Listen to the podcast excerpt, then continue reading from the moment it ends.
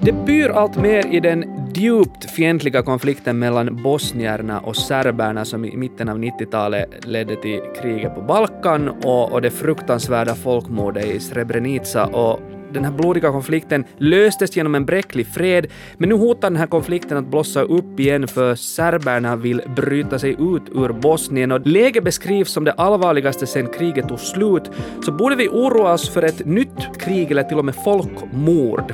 Här i nyhetspodden så ska vi redogöra för bakgrunden till att Balkan har blivit en sån krutturk som nu hotar alltså att explodera igen. Och med mig har jag vår utrikesredaktör Viktor Heikel. Hej. Hej. Och jag heter Johannes Taberman. Och Viktor, du och jag, vi är ungefär lika gamla och vi var bara barn när kriget på Balkan bröt ut helt i början av 90-talet. Vad minns du på något sätt själv av det här kriget och rapporteringen kring det? Minns du någonting? Det är två framförallt bilder som har etsat sig på något sätt fast i mitt minne. Och det ena är de här bilderna från Sarajevo, alltså Bosnien-Hercegovinas huvudstad, när det springer folk över gatan Eh, och, och, de hukar sig och, och liksom skotten viner över deras huvuden. Och det var ju liksom en del av den här krigföringen under belägringen av Sarajevo, där man liksom försökte rikta våldet specifikt mot civilbefolkningen. Uh, och, och, den andra bilden är på de här utmärglade bosniakerna som satt på de här serbiska fånglägren och, och hur liksom det bara finns benrangel kvar av de här människorna och, och ihåliga blickar. Och de här två sakerna har, har liksom etsat sig fast i mitt minne fast jag var barn jag så följde man nog med liksom de här rapporteringarna och de här bilderna eh, från det här kriget kom till en via nyheterna. Och alla mina bilder är lite sådär korniga, kanske för att bildkvaliteten var lite sämre på den tiden. Och det är liksom bilder just av döda människor, pansarvagnar, bistra generaler i små sönderbombade byar. Också de här FN-fredsbevararnas blåa hjälmar liksom flimrar till där på något sätt i mitt minne. Och sen är det förstås sådana personer som serbiska presidenten Slobodan Milosevic och för att inte tala om Elisabeth Rehn, det var sådana personer som figurerar mycket eh, under det här kriget. Och det här kriget var ju under flera år kanske det, det, det största och svåraste konflikten, i alla fall så här nära oss. Men jag menar, ett hur blodigt krig talar vi om? Eh, det var nog ett, ett mycket blodigt krig, och alltså framförallt med tanke på hur kortvariga de här själva striderna egentligen var och hur mycket av det här våldet under det här kriget som riktades uttryckligen mot civila. Jag menar, det är inte liksom en, en överdrift att säga att huvudsakligen riktades våldshandlingar mot civila, speciellt under det här kriget i Bosnien, men också liksom överlag under de här krigen i forna Jugoslavien. Och det är ju också därifrån alla de här långa processerna med, med eh, folkmordsrättegångar och, och krigsförbrytartribunaler och, och så vidare. Det liksom, eh, hur ska man säga, det var ett särskilt hänsynslöst krig. Och det var just liksom det mest förödande kriget i Europa sedan andra världskriget och man tog här också i det här kriget i etnisk rensning, vilket förstås väckte trauman. Ja, man, man, kan nästan säga att alltså speciellt när det gäller Bosnien och, och den här äh, serbiska armén i Bosnien, det vill säga Republika Serbskas, den serbiska republiken i Bosnien, de, deras väpnade styrkors hela syfte med det här kriget var etnisk rensning. De, man skulle pressa undan bosniakerna, man skulle erövra områden som man ansåg höra till sig själv, till, till serberna, och man skulle liksom utrota de övriga etniska grupperna från de områden som man historiskt ansåg sig själv vara liksom ägare eller förtjänta av. Det var liksom det som var hela poängen med deras krig i det skedet av den här konflikten. Eh, det här blir ju lite en historielektion, men vi måste liksom blicka bakåt för att förstå det som nu håller på att eh, ske i Bosnien och det som bubblar på där, för att den här liksom samma konflikten, om jag nu har förstått det rätt, liksom lever kvar där. Man har liksom inte på 25 år, fast man slöt fred, så har det varit en bräcklig fred och man är fortfarande fiender. Så är det. Och alltså, det sättet som den här konflikten löstes, det vill säga de här Daytonavtalet, så vad man i princip gjorde var att man kom överens om att lägga liksom locket på krutturken. I princip så att man ritade streck på kartan och sa att okej, okay, att det här är nu den serbiska republiken i Bosnien och Hercegovina och det här är övriga Bosnien och Hercegovina. Och sen gör vi upp ett ofantligt komplext system kring hur det här landet ska styras. Och på toppen av den här, liksom, det här grymma statsbygget, det skulle kräva en helt egen podd att ens börja förklara ja. hur den här maktfördelningen ser ut i Bosnien-Hercegovina, eh, så sätter vi eh, den så kallade höga representanten, som i princip har den slutgiltiga makten. Och, och den här människan är då liksom utsedd utlänning och styr i princip Bosnien-Hercegovina i sista hand.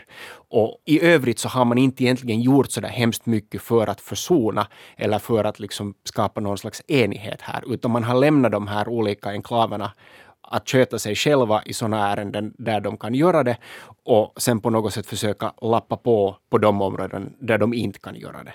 Och, och sen finns här en sån här liksom utomstående som är högsta hönse. Och, och det är ju alltså inte en lösning som är populär med någon och har inte hjälpt med den här försoningen heller. Så det har blivit liksom en segregerad stat med två enklaver enligt etniska religiösa linjer som har det här grymma kriget i bagaget och båda anser sig ha blivit felaktigt behandlade. Ingen är nöjd med nuläget och det finns ingen liksom lösning i sikte och ingen heller siktar på en lösning. Alltså det här eh, kriget på Balkan var ett väldigt invecklat krig och omvärlden följde ju med det här en tid utan att ingripa och fick ju sen hård kritik. Jag vet inte vad det sen liksom i och med folkmordet i Srebrenica som liksom på något sätt blev någon form av tipping point. Ja, Srebrenica alltså var definitivt en, en vändpunkt. Det var liksom 8000 män och pojkar som från en stad som hade deklarerats som liksom FNs fristad för flyende bosniaker och, och flyktingar överlag marscherades ut i skogen och, och som då sköts, mördades uh, av, av den här uh, Ratko Mladic-styrkor, det vill säga ledaren för, för de här Republika Srpskas väpnade styrkor. Och redan då så fanns det ju liksom fredsbevarande styrkor och allt det här och, och det fanns fredsbevarande styrkor i Srebrenica också, men det blev liksom en vändpunkt för att nu måste vi börja få ett slut på det här. Men också den här kritiken som du nämnde så har liksom haft en ganska vägande roll i varför man inte sen mera har kunnat göra någonting åt det. För det här är ett så stort trauma också för många ledande politiker från den tiden mm. och överlag för en viss liksom politisk generation i Europa. Att när man en gång fick ett slut på det här dödande och någon slags tillstymmelse till stabilitet så har man inte vågat rucka på de här strukturerna. Man har inte vågat göra någonting åt det, för man är hela tiden rädd för att när locket kommer av den här krutturken så exploderar det igen. Det kommer en gnista och så exploderar det. Och nu i väntan på det så har liksom friktionen inne i den här krutturken redan lett till en situation där vi är nära den här gnistan. Efter att sen omvärlden så att säga ingrep så tvingar man så att säga fram den här bräckliga freden som liksom bevakades av FN och omvärlden. Så det var liksom lite som ett, ett plåster som man tvingar på det här trauma och nu har det där såret där börjat liksom ruttna och ingen har liksom skött om det.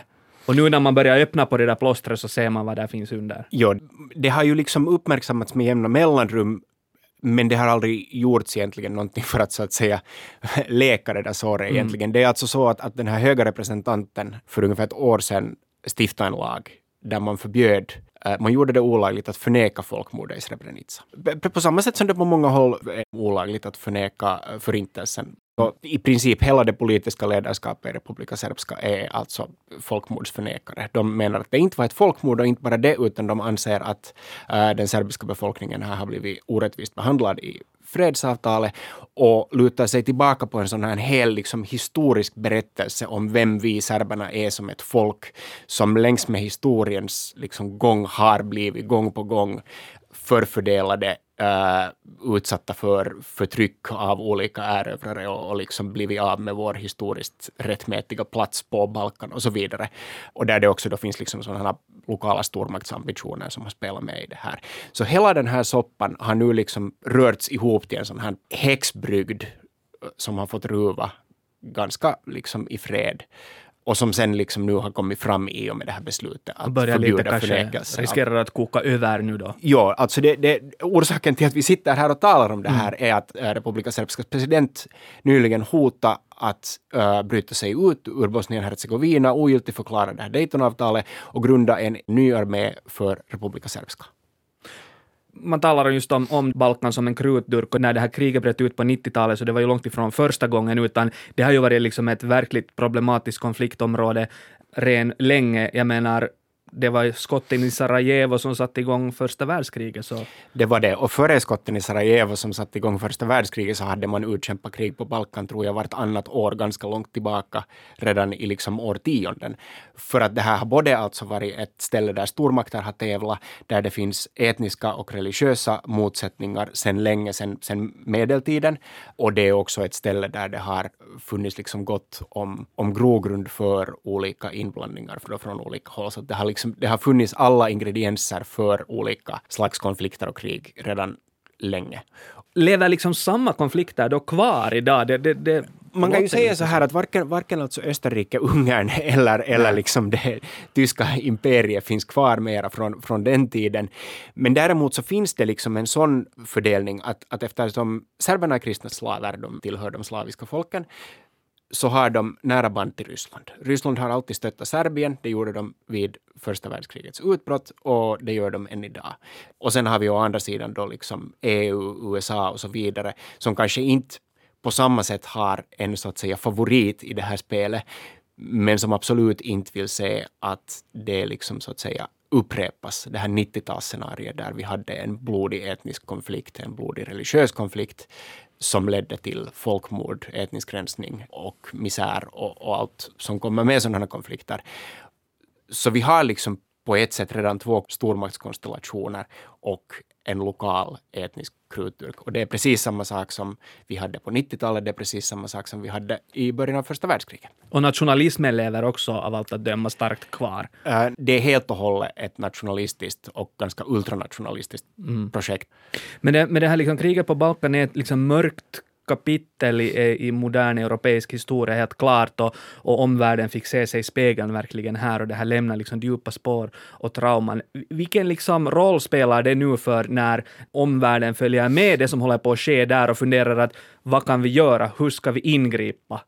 No, en sak som jag skulle säga att kanske till och med är positiv är det att folk nu reagerar så pass starkt som man också har gjort nu, att FN slår larm och EU slår larm om att det här är det värsta läget sedan kriget men så tror jag också att här kan finnas en rädsla för att uh, ingripa för mycket eller ge ett sken av att man liksom tar någondera partens sida mm. i och med att man inser också hur bräckligt och hur farligt det är att allt för mycket rucka på liksom, de här strukturerna. Så jag misstänker ju att, att det vad man försöker göra nu är på något sätt uh, spela det här spelet så att man kan återgå till den liksom fåra man redan var inne på, det vill säga att Sätta ett nytt plåster på. Sätta ett nytt plåster på. Kanske lite putsa, men, men främst sätta ett nytt plåster på. Är det liksom en så inflammerad konflikt att man inte kan hitta någon annan lösning? No, alltså ett bra exempel på hur inflammerat det här är, är delvis då det att det är hemskt svårt till exempel att sätta barn från olika etniska grupper i samma skolklass. Och där de sitter i samma skolklass så får man inte tala om folkmord, man får inte tala om kriget. Och det talas överhuvudtaget inte om kriget egentligen alls på en samhällelig nivå. Och när det talas om kriget så är det på hög politisk nivå och då kastar man ur sig anklagelser mot motparten. Mm. Så där, nu när man tänker tillbaka på det, att, att, liksom att det här förekommer liksom ett, ett folkmord i mitten av e- Europa, inte så långt härifrån, för bara liksom knappt 30 år sedan, känns ganska på något sätt svårt att förstå. Men om vi nu tänker på på att liksom den här konflikten nu har bubblat upp igen, så kan vi utesluta det att det inte skulle kunna leda till ett folkmord igen? Är det liksom uteslutet? Men, det, det ledde till ett folkmord då och till otrolig grymhet, alltså till, till liksom e, ett läge där, där liksom normala vapen i den här konflikten var mord, tortyr, utsvältning, sexuellt våld med uttryckligen det målet att man skulle liksom, om man inte kunde döda alla så skulle man åtminstone liksom så att säga ersätta deras genpool det, det, var liksom på den nivån det rörde sig och alla de ingredienser som fanns då, före den konflikten bröt ut, finns kvar än idag. Uh, det finns kanske en större medvetenhet i omvärlden om att den här konflikten kan ta de här riktningarna.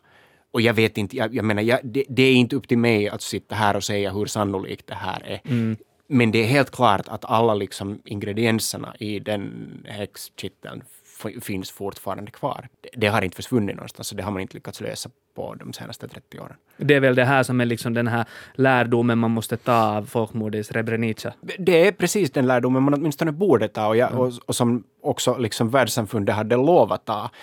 Men frågan är den att finns det nu när det har gått liksom så att säga några politiska generationer sedan dess, finns insikterna om att det kan gå så här illa och finns modet att ingripa på ett sådant sätt att det kan förhindras om det skulle utlösas en sån här process som leder till det.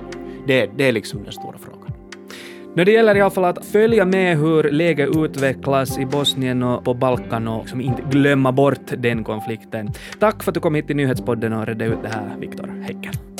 Jag heter Johannes Taberman. Fortsätt lyssna på oss.